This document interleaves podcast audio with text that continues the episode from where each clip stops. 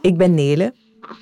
Ik ben net mama, maar ik had nooit verwacht dat onze pasgeboren dochter in een labo verwekt zou moeten worden. De kans dat jij ooit natuurlijk zwanger wordt, is een honderdste van een honderdste, meneer Van Esten. Dus uw soldaten, daar gaan we het niet van laten afhangen. Als zwanger worden niet lukt op de plezantste manier, wordt het een uitdagend project. Een beetje koud aan voor ons.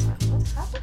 Luister naar Project Baby, een podcast van VRT Radio 2 over hoe mijn dochter er gekomen is en over zoveel anderen die hetzelfde willen. Een kind. Voilà, en het labo bevestigt nu ook dat het embryootje niet meer in de katheter zit, dus het zit bij. Tijdens ons traject ontdekte ik bij hoeveel mensen zwanger worden niet vanzelf gaat. Die hormonen werkten zo fel bij mij dat ik op een gegeven moment vol eieren zat en dat ik eigenlijk op mijn kont van een trap moest.